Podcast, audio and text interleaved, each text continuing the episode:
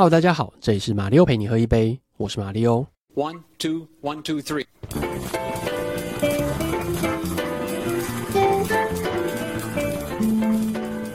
我们的工商星期二时间又来了，不知道有没有新听众不知道什么是工商星期二呢？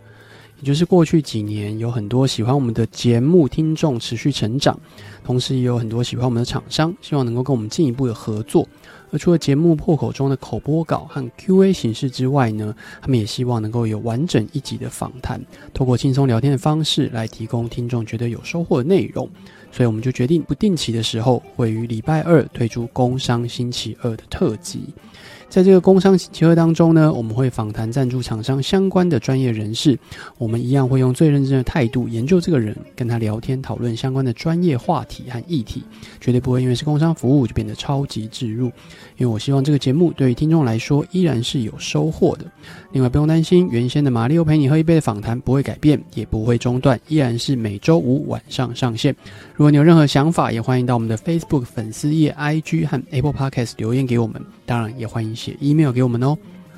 我们今天访问来宾是健保署署长李伯章，他原先是外科医师，也是国立成功大学医学院外科学科的教授，后来到台南医院当院长，从二零一六年起担任健保署署长，目前已经超过六年了。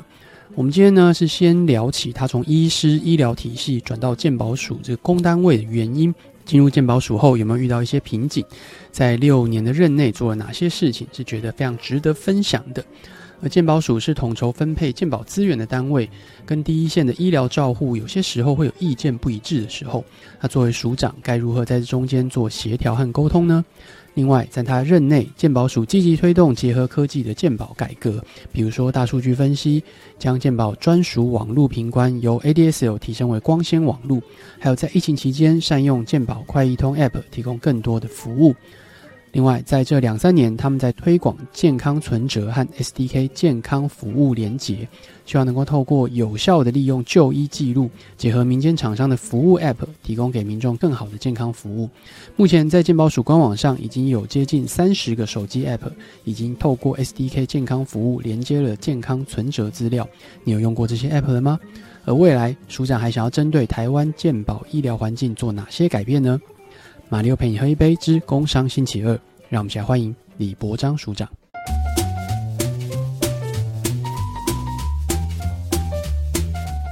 署长上任六年了嘛，哦六年多了，超过六年了。对对很厉害，就是任期真的是很长的一个任期。但是呃，我知道你之前是一开始在之前是台南医院院长，嗯哼，那但是本来是专业的外科医生，对对，嘿他通常就是医生都是比较习惯在临床啊、嗯看病人啊，啊转管理职通常都是有时候会觉得有点不舒服，或者觉得有点麻烦。你们那时候为什么会想要转管理职？其实因为我是已做器官移植哈，嗯就是已经做四十几年了哈。那当然就说这个也是人生的一个过程啦，因为毕竟在这个有时候你对台湾的医疗环境你要怎么去改变的话，真的是因为健保署本身的角色非常重要啊。那当时刚好很谢谢就是我们的一些长官哈，尤其是。那个就是赖清德副总统，他们也是台南人嘛，哈、嗯啊他们就推荐我来担任这个工作，哈。啊我是觉得说，在我的理念里面，就是怎么样让台湾的民众得到最好的健康照顾啊。嗯那同时也是要让台湾的医疗人员有一个很快乐的工作环境，这是我自己的一个很单纯的一个理念了哈。那当然就是说走来的话已经六年多了哈。那说实在的，因为通常健保署长都没有做那么久了，对，啊，可我是觉得说这个就是我自己是蛮幸运的，因为我去了之后，我们的同仁哈、他们可以信任我，因为毕竟我是一个临床的医师对，上来做健保署的这个工作，不跳出原来就是有从医务医院管理啊医管的工作，或是工位的角度去看这个台湾的医疗生态哈、嗯那所以说我是跟他们一路走来哈啊，对很多相关的事情都能够按部就班去做那样哎。那在这个过程当中，有没有什么是比较辛苦的？因为你不可能一上手就是很顺利、顺顺利利的，因为之前也是可能也没有做过这么长的嘛，对啊，所以对的，其实通常是这样啦。我是说，因为没有人生下来就当署长的，对哦啊，所以说在这个过程里面，你一定要学习是啊。学习的时候，就变得说一定会碰到一些瓶颈。对这样我觉得，就说至于我自己的感觉，说公机关里面哈、嗯就是说你事实上就是说，当然假如说大家都上一般的公务员，那就不太一样了哈。对，啊，可是问题是说，当你讲能够诱发出来他们的一个工作的一个情绪的话，是我想鉴宝署在这几年，我至少我可以知道说，我们的医界哈，对我们的那个感受是很不一样。嗯好、那所以说在这中间的时候，我是觉得一开始说，当然有人都是分成负责是没错，可是的确还是要自己要跳进去了解事情的美美嘎嘎哦。嗯你只要没有的话，说实在的，很多东西公文上来的话，你就是盖章就是一个橡皮图章嘛。对。所以我是觉得说，这是对我来讲是一个很好的一个学习的经验呐。哎，我觉得你刚刚讲一个很重要，就是那个工作诱因，就是热情然后、嗯那当然，公务员可能大家觉得就是平常都是正常的一些很固定 routine 的一些工作。那你上任之后有没有什么例子是你觉得哎做了一些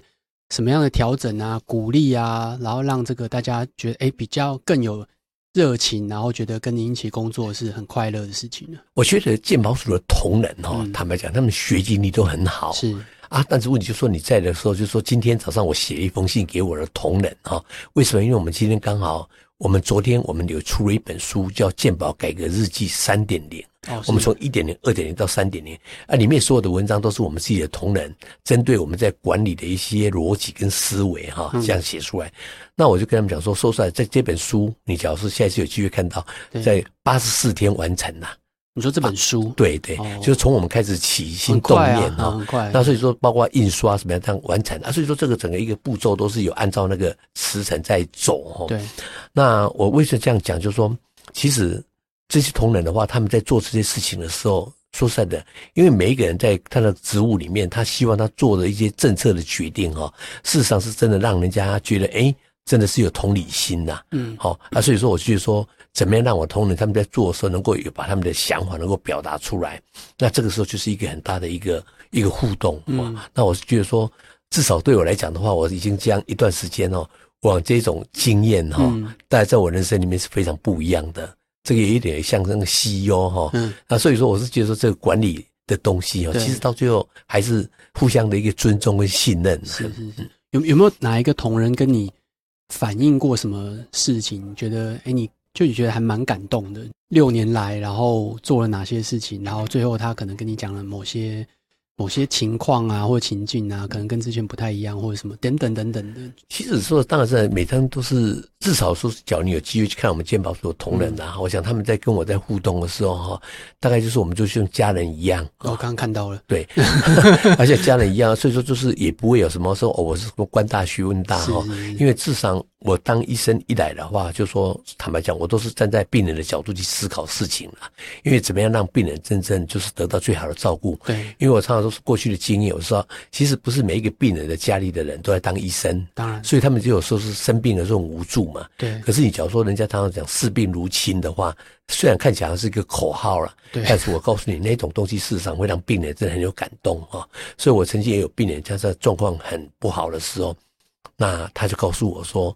就是说他就一直都都是这样等看着我嘛哈。那有一天他姐姐，那就是把他的那个遗物哈，嗯因为他最后他走了嘛，对，把遗物给整理给我，他自己在他就发现说他在。那个妹妹在他自己的那个日记里面，他写了一段话。他说：“假如我我我真的必须要离开这个世界的话，我要死在李医师的手上。”嗯，然后说，我是觉得你只要看到那种用语的时候，你就知道说，其实你对很多人哈，你事实上必须要一个一个，就是说真的要用心啦。对那当然，之后我在这个健保署的工作哦，之前的时候我在台南医院做做院长的时候，嗯其实我是从成大医院借调到台南医院当院长。可是我走的时候，当然是很匆忙，因为有时候等于是在五二零要接嗯健保要接署长任这样子那五一九的时候就从那个办回归那个成大医学院当教授的工作，那就就离开了哈。嗯啊，可问题是说，在台南医院我种的每一棵树哈，我都事实上都很用心在看啊，我同仁也都是看在眼里啦。啊，其实跟那个行为的那个就是说互动的那个对话哈，嗯就是真的人家都是没跟你没有距离哈，不会说啊这个人高高在上啊。在健保署的工作里面，我也是一样，因为其实我在健保署，我应该算是我们同仁里面，我算是工作时间最最算是很长的，最长因为我大概都是七点半就到啊到书里面是啊，然后就跟同仁就是有一些面包，有一些讨论，有一些开会啊，那到差不多六七点的时候才离开。可是我并没有压力很大，嗯好啊，所以说我是觉得同仁之间彼此也是这样，很想说把他们所做的事情哦跟我有对话那样。了解。在这个健保署的时候，呃，就是因为当你在医医院或者你在当医生的时候对，当然就是健保有些时候以前给人家感觉好像就医生有一点，哎，不是那么合啦，就是你要跟健保署要请款啊，然后很多规矩啊，然后说这个要删掉，那个不行这样子。那对对，你觉得这样这六年，所以你是从呃医院体系出来，所以你很清楚知道医护人员在想什么。那你觉得到了健保署之后，这六年来，你觉得你有做什么样的调整改变，然后感觉得出来医护，尤其是第一线的人员是真的觉其实我们这样讲了啊，其实，在整个一个做医疗人员哈，坦白讲都是有一个理念的。是好，就是说都是照顾病人嘛，哈，而是说他们本身并没有什么私心。其实我常常在讲哦，你只要真的看到那一些医院里面的护理人员哈，是跟外面的那所谓的 business woman 是完全不一样。嗯他们要帮病人就是洗衣服、洗澡啦，帮病人换尿布啦，这嗯真的很不容易。那种护理人员真的是很用心呐、啊。当然，你当了医生的时候，你就会发现说，你很多东西，你事实上，你那个时间哈、你不是说啊，我时间到我就下班，对好，你再开刀、再看门诊，你就会把这个事情做完哈。嗯可是这一种辛苦的话，也许我们外面的人，我们都觉得说嗯感受不到，你知对道啊？所以我是这边的时候，我就是会很多东西会就常常鼓励我们通常说，你们在做很多政策的时候，一定要想说人家在想什么对哦。所以说，比如说你有一些东西，你在规定什么东西要合理化是哦，不要不合理。不合理的时候，人家你满腔的热忱要去为病人做事啊，你就说这个不行，那个不行，这个核酸那个核酸，我觉得就是说很多医疗的专业的所谓 bias 哦，每个人的想法不一样，你务必要去尊重，嗯你知道，因为毕竟我们不是医生。或护理人员，他们并不是我们的佣人呐、嗯我们叫他做什么就做什么，不是那个样子哈，而是说我们是希望我们健保署做一个平台，让他们做事好做事。嗯所以就在这六年来的时候，其实我们在很多相关的那个所谓不管支付的一个管理啦，或或是说一些所谓的整个这个核三的一个动，我们都做很大的改变。对你知道我刚来没多久的时候，就是曾经就有一个宜兰的医生哈，他就是因为他的那个一些申报被我们核删嘛，嗯啊，他觉得他很无辜啊，他跟我们的台北区去做反应的时候，也得不到很好的一个结果，因为大家关了。官场就是说你这样讲，就是我们就这个样子的规定啊，嗯到最后他就到我们健保署来静坐，你知不知道？嗯啊，可是我很久，我从卫务部开会回来的时候，我在信义路那边的办公室，我知道说有这件事情的时候，我并没有逃避，不敢碰面，我就下来，我就走进我们鉴宝所大门口，那那就在那边已经准备好一个草席，在那边要静坐，我就跟他对话，问题在哪里？好啊，当然说完了以后就是跟他做沟通嘛。所以就是我们做对于我们鉴宝署的一个审查的部分，我们实际上就做一个很大的一个改变。以前我们通常都是有时候哦放大十倍、二十倍那样哈的一个处罚嘛。可是我们现在部长他陈世忠部长他当时就是说，我整个逻辑都不太一样。我觉得说我是尊重医疗专业，你就是你有错的话，啊，我们知道，因为我们都有大数据分析嘛，我们就会请他们就是要自清。哦嗯，自己自检视自己的那个申报有没有问题那样啊，所以说部长就说：“我、真的是很有同理心哈，真的是会站在一切的角度去思考，因为我相信呢、其实医疗体系里面还是有一些人是不对的啦。嗯。啊，可问题他们会觉得说，至少我们会给他尊重，不会给他们说哦无限上纲哈啊，像这都是我们在做一个管理嘛。嗯。啊，当然是知道病人的治疗说其实进步很快，是。所以像很多譬如说药品呐、或是一些治疗的原则的时候，那过去来讲，也许我们就是在我们自己的脑海里面觉得啊应该怎么做，那样就自己决定。可是我是跟我同仁说，我们真的不需要这个样子，因为健保的工作，事实上我们要去透过大家团结一致去做这个事情。所以像说有时候，哎，像说呃乳癌啊，它有一些新的药品都出来，对不对？那这时候我们会请国内这些乳癌的专家，大家来讨论一下，哎，我们这些药品的话，应该怎么去排一个次序哈？因为毕竟我们的钱有限嘛，啊，所以这项都都都是大家一起来讨论的时候，那其实你可以看到，你知道那些专家哦，做到那个那个程度的话，坦白讲，都是有一个理想性的。就像说，我常常在跟我同仁讲说，你其实一个人当到教授，当到院长，他本身来讲，一定是有他自己的一个理想性哦。那我们应该要透过他们的能力来协助我们做健保的改革呢。嗯，但就像你刚刚讲的，就是我们的预算或者说我们的资源是有限的嘛。那这么多的药品，然后当然这些都是专家专业，这好好毫对无问题啦。但他们毕竟没有办法像你一样，或者是像同仁一样，站在更高全国的角度来看这个预算资源的分配嘛。所以，当这个资源分配跟这个实际上的理想，或者说哎好用或者新的这些东西有一点冲突，或者是不顺的时候，你们会怎么样做协调？对的，你这个问题很好，这就是事实上就是我在这这一段这么长的时间的时候，我常常在讲说，因为我们健保就是有一个叫做总额嘛，嗯，啊总额的时候就是说你。一年国家预计用多少钱来照顾这个健保体系哈？那我常常在想说，其实说实在的，开源不是我的能力所能够决定的，因为现在有有部长、有院长，还有总统哈，所以那是一个政治的一个议题哈。但是节流把钱用在刀口上，绝对是我可以做得到的啦。所以，变成说我知道说。大家在不同的背景的时候，大家都觉得自己的领域最重要。像最近你看到报纸都在报道说罕见疾病的一个需要，对，好，那有一些癌症的新药，他们都觉得说有一些新药就是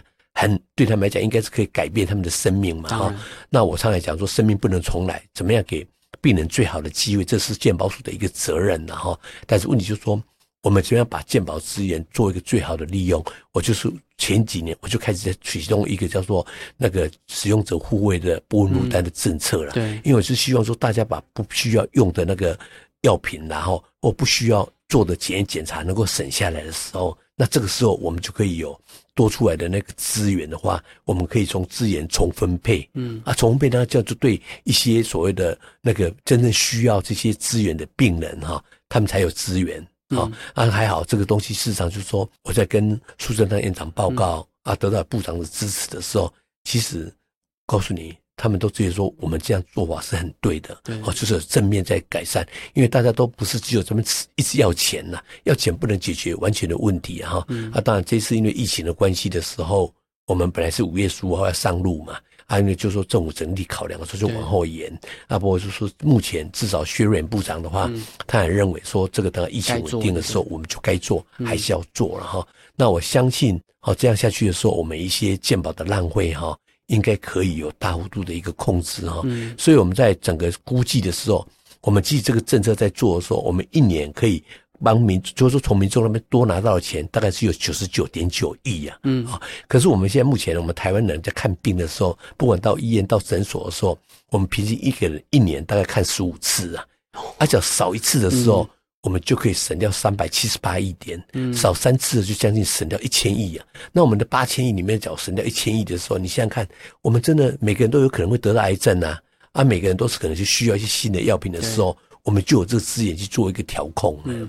那像这样子的，因为毕竟，然后任何人都一样啊，就是你拿走我的东西，那感觉就有剥夺感嘛。那像这样子的一个部分负担的时候，怎么你们是怎么跟一般民众在做这样子沟通？对啊，其实我是觉得说，大家民众也他们都知道说，健保是我们大家的，然后也是我们永续经营，是对大家都好的哈。那当然就说。基本上就说我们就是沟通嘛，因为就是我们这个拿的钱是很少的钱，可是你大家有一个叫零元效应，嗯，好，你假如说是从国袋里面拿钱出来是不一样哈，所以这样有这个概念的时候，大家会觉得，哎啊，那我假如说这个这个药我家里还有，我需要再拿吗？因为要一点点钱嘛，对，所以我常常在说有一个笑话，就是说有一个病人，他就是说他他那个，因为我们有一个药膏嘛，一个月开一次啊，啊，他就有一次就跟医生说，哎。我我想要再多开一条了，医生说可以的，啊，不过第二条健保不付你要自费了哈，啊，他说哦不必不必，我家里还有三条，你知不知道哈？所以我是觉得是人性啦，啊，不过也没关系，就说至少我们就说不要给民众增加太大的一个负担哈，所以。当时陈世忠部长在的时候，他就是这个对这个政策他也有了解，他就说不要让病人因病而贫，因病而病哈。所以，我们大家就用这个方向去说，不要给病人压力太大。可是问题就是说，哎，病人还是会有感觉哈。那完了以后，我们就朝这个方向去沟通。哎，还好呢，就是说整个诶不同，像说联合报的那个那个副总编辑洪淑伟就跟我讲说，他们有做民意调查，发现七几 percent 的民众哦。都支持我们这样的一个政策了哈，尤其像年轻自带的话，不常生病，你一直要调高健保会的汇率哈，他可能也受不了啊。对，好，不过就说这个东西，我们最近又得到一个一个实证，你知道吗？日本他们在一九七三年的时候，他们有一个叫做福祉延年呐，就是老人家哈，这个老人的社会越来越多嘛，他们就等于说免不免免不负担呐哈，都不要啊，到最后发现很多老人哈。到最后还是会把那个医院沙龙化，你知不知道？还有医院系统化，就聊天啊。所以到最后他们就在今年的十月一样哦，又做一个比较大幅度的改变，就是说有一些不负担还是要落实啊。嗯那我想这个就是一个很务实的一个情况。还好健保就是说，至少我们在这个改革的过程里面哈，哎，我们真的就是也不会没有逃避问题啦。因为我知道说，大家对健保是社会福利或社会保险，总是有两派在争论嘛。对啊，不过不管怎么争论，一定要有钱哈，是才能够做最好的一个管理那样。嗯，我知道署长上任之后，就是对于那个科技的运用啊，嗯就是希望像刚好提到大数据嘛，哦，就是这些东西，因为技术越来越发达，然后每个人现在都有智慧手机，几乎啦，哦，大部分都有智慧手机，人手一机或两机这样子。所以，怎么样运用科技，让这个鉴宝的业务也好，或者是民众的这个鉴宝服务能更好？署长可不可以讲一下这六年来一些发展呢？其实我是觉得我自己是蛮幸运的啦哈、嗯因为怎么说呢？因为我来自成大医学院的教授嘛哈，所以我一直一路走来都在医学中心工作哈。那可是我是觉得说，其实，在整个医疗体系里面，我一直认为分级医疗很重要。是也就是说，你急重难寒那个大病的话，到医学中心或区医院；那一般的毛病，你可能到地区医院、到诊所哦，大家分分工去做事情是最好了哈。可是，在台湾来讲，就是说。你很多时候，很多民众当然就说我们的没有不负担的时候，大家都会自己去选择到哪个医院去，直接冲。这个也没办法，对 对不对？哈？啊，不过就说回过来讲，就是说我们要让我们的这个基层的民医疗体系的时候也有功能的时候，因为做检验检查一定要大的医学中心或是医院、区医院才有做这样的一个电脑断层跟核磁共振。可是要怎样让这个资讯的话，能够在我们的诊所的电脑里面也看得到是啊？这样的话，这些医师本来都是已经受过很好的。医学的医学中心的训练的时候，他们专业能力没有问题啦，但是问题就是没有这个设备，没有做这样的一个的时候，就会有一个落差嘛，哈。所以就是我常在过去几年，我最近蛮幸运，就是说我把整个国内的这个网络哈，这个把它建立起来。因为传统我们都用 ADSL 嘛，嗯它那个频宽很小嘛，那到最后我们现在就用光纤哈，整个都这样建制起来。所以你在医学中心所做的电脑断层、核磁共振、抽血看肝功能、肾功能等等的时候呢，都会被上传到我们的云端。哦，啊，所以说你在诊所看病的时候，医师打开来的时候，他就可以看到哦，原来李博章你在那个那个成大医院你做过什么检查，就知道啊，或者说你抽什么血就知道啊。这样在看病的时候，病人就会觉得很安心呐、觉得说，诶，他的报告，嗯这个我的诊所的医师也看得到啊，所以说整个就做起来了啊。我想这个是事实上我是觉得是蛮幸运，那时候是为了要落实分级医疗，我把这个建制起来，所以当时的时候呢。我是跟我们的陈世忠部长报告说，这个月租会哈、嗯我们不要叫他们付了，我们健保署就用我们的健保经费把这个基础建设做好很多。网络的费用，对对对，哦啊，所以说你你帮他建的话，他们每个人都会间接嘛，对所以就是当时那个谁，那个中华电信的董事长，也是现在静电视的董事长郑优，他就很帮忙我。对啊，那那个现在在云林县选县长那个刘建国立法委员，他就就是因为我们都是云林县人嘛是，所以就帮我们把这个弄起来哈、那可是这次就是我们在这两三年的时候，我们不是有疫情吗？对在疫情的时候，一开始的时候，我们台湾最强就是我们一个叫做旅游史，对，哦啊，问题是说，病人到医院里面去，到诊所去看病的时候，啊，可能就说啊，我是肚子痛，我发烧，对不对？那可能就说，医师在看病的时候，可能就很单纯，就当做发烧。对诶，可是假如我知道你有旅游史，刚好从武汉回来是，从大陆回来。你在做判断的时候就不太一样哦，因为过去我们在看病的时候，他们都只有知道说啊，你的目前的症状怎么样，啊，你的现代病史怎么一个变化啊？可是假如说我们知道旅游史通常是不太重视的嘛，嗯可是这一次在武新冠肺炎的时候，旅游史非常重要。是啊，可是你就说现在所有的医生他们的资讯系统都很好，嗯所以我们一打下去就可以看到说，哎，这个你从哪边回来？可能他还没有进入诊间的时候呢，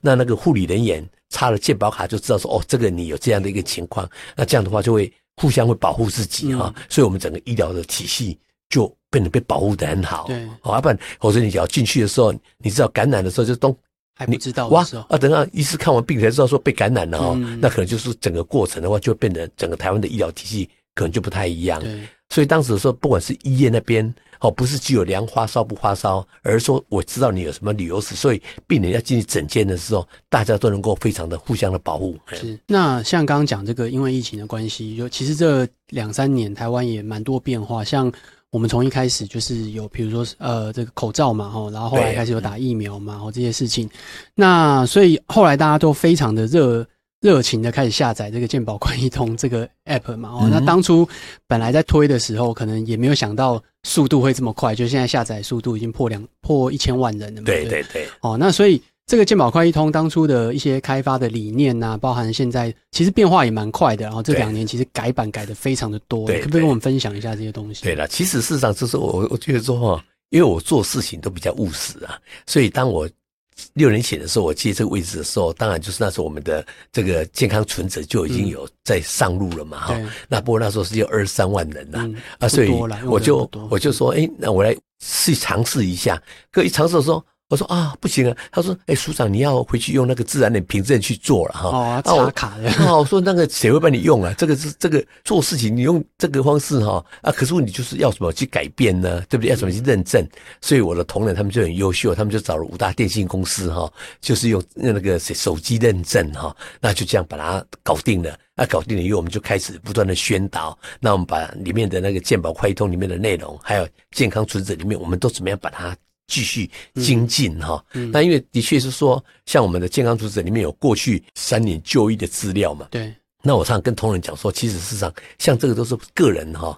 个人知道自己去看病的资料，自己知道什么要留意，这个很好。但是另外一个很重点就是说，我们的家人哈、嗯因为像很多说爸爸妈妈去医院看病回来的时候，啊，小孩子很关心说，爸爸啊，医生来你讲安诺啊。对啊，那个老人家最水供水没给你，是不是？他有没有记不得说，哎、医生跟他讲什么啊？可是小孩子可以下载爸爸妈妈的健康存折，说，哎，你可以点啊、爸爸，你那个血脂肪很高，你糖血糖很高，会学习互相照顾，你知道？所以我觉得说，那时候我们就这样整个把这个健康存折的一个概念哈、把它弄得更好，嗯啊，更好。当然是说到最后你刚刚提到的，就是说我们一开始口罩。因为口罩本来就大家量不够嘛，对。对不对？量不够就要公平，嗯。所以当时苏院长就想说，利用我们的那个健康存折哈、对。去买口罩啊，固固固定你就是一个月、一个礼拜买几片那个样子。嗯所以说，哎，晚了又碰到了我们买快筛的那个对。试剂的时候，所以大家就不断的冲冲冲冲冲，哇，一下就破了一千多万。对。哎呀，所以我觉得这有时候事实上哦，讲是有时候这个人生的一个命运哦，嗯。是很难讲。当时我们要做所谓的这个让我们的分级医疗做的时候，我们对。设计的东西，诶，防疫的时候居然有它的角色，嗯。好、然后现在又这样一个我们的家人的照顾，哦又能够做得更好。对，呃，我知道，就是说，像健康存折这样子，是以本来就是健保署这边就有的一些资料嘛，对对哦就是而且对。它是本来是在健保快易通里面这样使用，但是呃，这个东西当然其实这是个人的资料。对那其实如果说今天有一些其他他平常在用的 App 的话，如果能够存取这些资料，其实它就可以有更多可以把资料连在一起，然后对更方便使用这样。所以呃，我知道你在开发这样 SDK 的这样一个概念，让更多的厂商啊可以一起来使用。这个又是怎么样的一个开始？然后现在的进展大概怎么样？对了，其实台湾很多新兴的一些医疗科技，嗯或者是新兴的一个生技产业，那当然就说我们回过来讲，其实做很多事情的时候呢，当然是第一个是有客户啊，嗯对不对哈？啊，其实我们的客户的话，就是我们的民众，就是我们最好的一个客户嘛，哈对。所以像我们有一些那个生技公司，他们有 app 哈，那他们怎么样就是让去间接跟我们的健康存折民众的取得民众的同意，嗯好，那可以取得这个资料对。啊，这个资料说它可以就变成两有个概念，它可以提供一些相关的医疗服务给这些民众。嗯啊，那是另外一方面，就是它可以他自己也让民众可以借这个机会去应用他们自己的一个一个体系哈、嗯所以就说像医院的话，各个大医院他们可能都说，哎，就是会有这样的一个提供这样的一个情况，跟我们的那个健康存者能够去间接，对不对？健保快通也这样，啊，间接了以后，他们就民众就可以说说啊，我想要去台大医院，我要去哪个医院就可以很方便啊。这个东西是资料的话呢，在我们的健保的那个网页里面哈、嗯就是各位进去看的时候，你只要搜索健保的 SDK，就可以看到目前有多少个厂商哈、哦，列在上面。对，列在上面啊，你要下载哈，不管是用手机下载或网络下载，有 Android 的啦，或是 iOS 哈，呃啊，这个都可以下载的时候，啊，将来就可以变成他的一个客户了哈，啊，所以我是觉得说，这个整个的发展是会越做越好了哈，嗯啊，我是觉得说这个样子，就是说，其实事实上是。坦白讲，这个资料哈、要释出，一定要民众自己同意啊，所以这个治安也一定要被注意到的啊。这一部分的话，都是鉴宝署，就是会保护民众，然后也就是让我们的整个国内的生技产业，他们有机会去间接这个东西。所以各位听众，事实上可以在那个我们的鉴宝的官网里面哈、嗯可以打 SDK 哈、啊，这打了以后就可以看到说，哎，里面有一些东西哈、可以去运用那样。这这个大概是从什么时候开始？呃，我们在两三年前的时候开始在做啊，嗯不过就是说我我自己坦白讲然后我自己就是说发现我们的那个成长哈。嗯不够快哈、嗯。那我就是一直跟我同仁讲说，其实当然说同仁建立在一个所谓的治安的问题哦，还有各自保护的问题的时候，往往设限的比较严格哈、嗯。嗯啊，这样对厂商来讲，厂商也是蛮困扰的啦对。哈、啊，不过我是觉得说这个东西的时候，我一直都跟我们同仁说，你们一定要不断在精进的哈，因为我们要让厂商好用。啊，可是问题就是说也要让民众他要间接这样的一个 SDK 里面的厂商的时候，也要很很方便去做，嗯要不然的话就是这些这些东西就没有办法运用嘛哈。对，那其实事实上，在过去几年哈，当然就是说健保署对于这个这个 big data 大数据的应用，算是做的很到位了哈。嗯怎么说呢？当然是说，其实我们每一个人的就医资料等等，因为之前的时候呢，我们不像说现在有一些在那个我们像一些癌症癌症的登记啦，或是一些所谓生物资料的话，都有得到民众的同意啦哈、那去运用这些资料。那过去我们在看病的时候，我们也许在医院里面，医院会要求你写同意书嘛哈、啊，不过因为健保资料的话，二次利用往往也是，就是说在人权团体会比较在乎我们有没有。做到所谓各自的保护哈，那这一步的话，我目前都是因为大法官的宪法法庭完了以后，我们一直在寻求怎么改善呢哈，因为毕竟这个总是要面对的问题哈。因为台湾的大数据，假如是在治安做得好，而且没有让各自有一些外泄的时候呢，那我想对整个台湾的那个生技产业的进步，事实上会帮忙很大哈。嗯最近像台大医院他们的那个医师哈、利用这个我们的健保的那个影像哈、去诊断那个早期的胰脏癌。那你也知道，胰脏癌通常一开早期的时候觉没有感觉，对啊，所以说说要怎么去早期诊断啊？就他们就有他们利用 AI 的模组哈、去发现这样的一个结论的时候，那在全世界最好的那个杂志哈、叫 Radiology 啊，就发表了哈啊。其实很多国外的那个学校哈、或是一些中心也都跟他们保持联络哈、他们觉得说，哎。台湾的这个资料市场是很可贵的哈，所以我就觉得这个都是都是我们一定会注意到民众的一些治安的还有各自的保护。嗯，那像刚刚讲，就是说，可能在厂商，尤其是生技厂商，他们想要好好呃，透过这个健保存折的 SDK，然后能够提供更好的服务给民众嘛。嗯好，那您刚刚也自己提了，就是说，它可能现在成效还比较慢一点。那怎么样再去做更多的推广，让厂商会知道说，或者说他们有什么样的诱因可以来使用这样子的一个服务呢？对，这个也就是我们自己该做的了哈。因为当然就是说，这个对我们来讲看起来好像是多出来的一份工作，对不对？可是假如说更多的那个厂商能够利用这些资料的话，那我想对国家是好的啦。所以我是跟我们同仁说，你们一定要把那些相关的那些所谓的作业的准则哈，尽量要简单化、啊，简单化，让我们的那个业界他们觉得，哎，他们真的可以利用这个资料哈。像我刚刚跟你讲说，有一些医师他们会利用健保大数据写很好的论论文嘛，啊，厂商只要利用这些健保的资料。抓到的时候，他去做很多的一个一个商业模式的一个管理的时候，嗯那个就完全不一样哈对，空间就很大。哎嗯所以他们呃，目前你们觉得做最大的改变是什么？就是以这个推广的过程当中有什么？我是觉得法规的部分我是很在乎的哈是。当然还有一个就是说，我们有时候是对于那个厂商哈一些要交的费用哈，也是算是比较。比较高一点的哈、嗯啊，这个都是我们可以有改善的空间，因为事实上鉴宝署是一个公机关哈，其实不太可能为这个赚钱呐、只要符合法令哈，啊，该收的费用那样就够了哈，啊，让厂商能够好做事哈，那也也不要说一大堆，每一年每一年都要更改，事实上对厂商来讲也是个压力啦。对啊，不过问题就是说。在整个目前来讲的话，因为各自的保护市场是很重要的一个议题，啊，我们就是也必须要这个中间取得一个平衡点。嗯，我我现在听到现在，我觉得很有意思，就是说署长对于这些科技的这个应用或者是想法，其实都是蛮蛮愿意开放而且接受的、哦。就是大概你觉得你是什么情况之下，觉得比较对这些所有的东西是比较开放心态的，愿意去尝试这些东西？说实在的。对每个人来讲的话，嗯其实都要不断的成长啊，而且真的人外有人，天外有天呐哈。其实每一个人都是我们的老师啊哈。最早年的时候，我刚开始当医生的时候，其实我有一个病人哈，他本身是律师啊，那他太太也是跟他一样是法律系的的那个那个同学哈。嗯那你知道吗？他当时他对于每天发烧的过程哈，他都有一个评估，你知不知道？嗯他会觉得说，哎，为什么什么情况早上烧还是我下午烧？啊，他当然都有一些他的想法哈。啊，他会问那个护理人员或是住院医师嘛。啊，大家都觉得他很烦呢、为什么会这个意见呢那么多？你知不知道？可是我是觉得，你只要耐心听人家在讲的时候，其实里面哈、你会有不一样的那个判断。所以我是觉得说，有时候其实病人就是我们最好的老师，因为他的症状是最清楚嘛哈。那当然，早年的时候我在当医生的时候，有一个病人来自澎湖，嗯。啊，因为他是患过肾盂，一直发高烧，啊，其实我根本就不知道，因为烧的原因很多种嘛。对，可是那个病人的妈妈就跟我讲说，哎，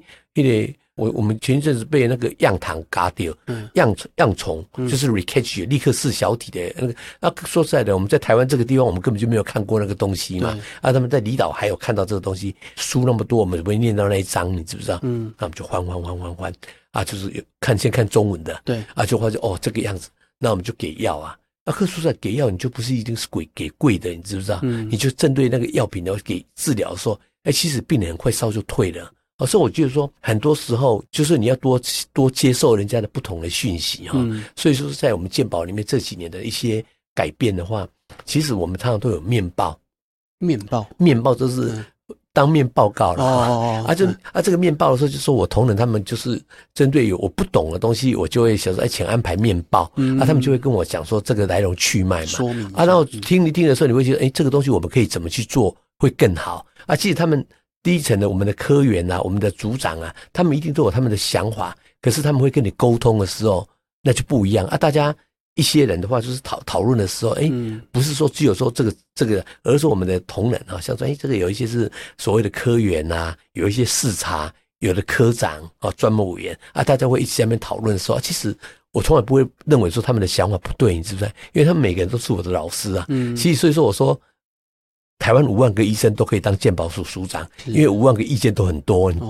啊，可是问题是来了以后，你才知道说啊，原来自己什么都不是，你知不知道？啊，不过我是觉得说，像这六年多来的话，我个人是认为我应该是对整个健保的业务哈，嗯。我从各个角度去切入哈，因为有一些是收入面，有一些支出面嘛，啊，我市场都不懂，我就会去了解哈，嗯。所以也算是一个活字典呐。嗯。因为通常的人就是有时候都在本你自己的位置哈，就想法就不太一样。对对。而且你时间也比较长了，你待了六超过六年的时间，对对对，所以这样听起来，这个健保存折 SDK 就是说，呃，甚至其实对于一般民众，他们在日常做这种健康管理、健康监测，其实都很方便嘛。就今天如果你有一些什么穿戴装置啊、手机啊，有这些资料，你把它输入进去，比如说体重、血压或是血糖这些东西，嗯。如果你随时都把它存起来，像像我妈妈，我也是，她有那个血压计嘛，对对量好之后，他每天就同步到手机，然后血糖、血氧其实都可以做嘛。对对啊，，等于说医生在看的时候，他就可以看到说，不是今天看你的症状而已，嗯他可以知道说你过去这几个个趋势哎的变化，他可以更容易判断这些东西。这样。当然就是透过这个 SDK，透过这种好用的 App，不同厂商的可以提供这样的服务，对不对？好，那最后就是署长这样子呃待了六年，然后大家医界就说你是对医界最友善的这个署长，那你觉得在未来的台湾医疗环境的改进，或者说健保环境的改善，你还有什么样的想法想要去推动的呢？我说实在的，我现在现在是关键时刻了。嗯其实当然很多人都会对健保有很多他的想法哦，应该怎么怎么做，对不对？可是我是觉得核心的理念哦，就是要做分级医疗啦。，OK，好、嗯啊，分级医疗要做好的时候呢，绝对不是把所有的压力哈、都放在医院跟医师的身上，其实民众也需要负起责任呐。好、啊，所以说变成说，我觉得使用者护卫的部分，是一个很重要的核心的一个政策。好、唯有这样做的时候呢，那病人他自己就会觉得说，他怎么去拿捏啊？大家共同就是做做好自己的一个管理。那因为我们的分级医疗的时候，其实民众也不要害怕。假如说你去看病的时候呢，你在我们的基层的那个院所看的时候，那他们都有一个叫做，就是一个等于一个就是分级医疗的时候有一个团队嘛，哈、嗯啊，假如说你想想看，你现在一般人想要到台大医院看病，嗯是不是有时候清诊都要排队，对不对？可是你假如是在台大医院的一个团队的时候，那你看病，哎，只要医师觉得你需要到台大医院，是可以给专家看，那就可以帮你安排转诊。嗯啊，台大医院都有留号码给这些病人转诊进来所以我就觉得这个东西都是我们都把它规划的很好了哈。嗯所以你在这基层看病的时候，你事实上又便宜啊。那你就这样啊，我就是说，大家就是把一些检验检查不要去重复，嗯啊，药品不要去重复。那这样的话，我们就有更多的一个资源哈、去把我们的医疗人员应该得到给他们得到合理的一个工作的给付，对然后我们一些所需要的一些药品哦相关的东西的时候呢，我们就有更多资源去用哦。嗯所以我觉得说，应该我觉得现在是关键时刻了。假如我们能够把这个政策推动过去的时候，那我想就是我们应该是台湾的健保应该是可以做得很好哈、嗯因为我是觉得说。其实我们最近我们就出了一本书嘛，哈、就是数位照顾在台湾的一个情况，叫《Digital Health Care in Taiwan》哈，Innovation of National Health Insurance。那这本书我们是由世界最著名的出版社叫 Springer 帮我们出版。嗯，那你知道吗？现在我们超将近五万四千个人帮我们下载、哦。这个 Open Access 是 free charge 的，不必钱的、电子书这样子。而、我们实体书也有嘛哈、可是我们觉得说，我们要让全世界看到台湾的鉴宝怎么运作哈、所以像在前天的时候呢，我在鉴宝署参加。就是有一个玉立公司哈，他们有一个十三国的一个团队哈，就是在做一个一个开会的时候，那我就针对台湾的健保做一个报告。其实国外他们都很很很讶异，说台湾的这样的一个能力哈，不管是说我们的整个医疗的服务啊哈，真的都已经做得相当到位了。啊，我是觉得说，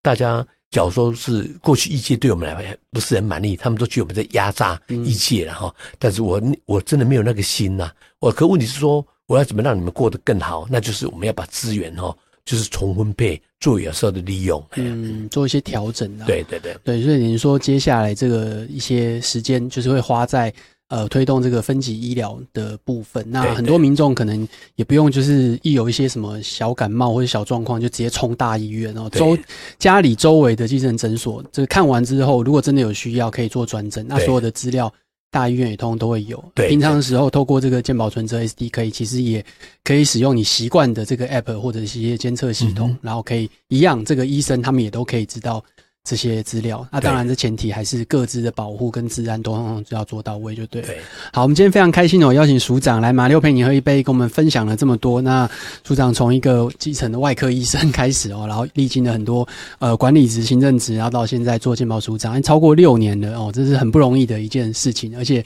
这六年来的医界的风评，其实也都是非常好的一个正面的风评。当然，跟署长自己本身跟医界出身也一定有很大的关系啊。那刚刚听到了，就是一个开放心态，其实非常重要哦，就是同仁们跟你分享什么。啊，你就可以去听啊，觉得诶这个有意思，哦，我们就来试试看这样子哦。那希望接下来署长推动这些业务的时候可以更顺利，啊，我们有更好的一个鉴宝服务，这样。谢谢署长。好，谢谢哈，谢谢。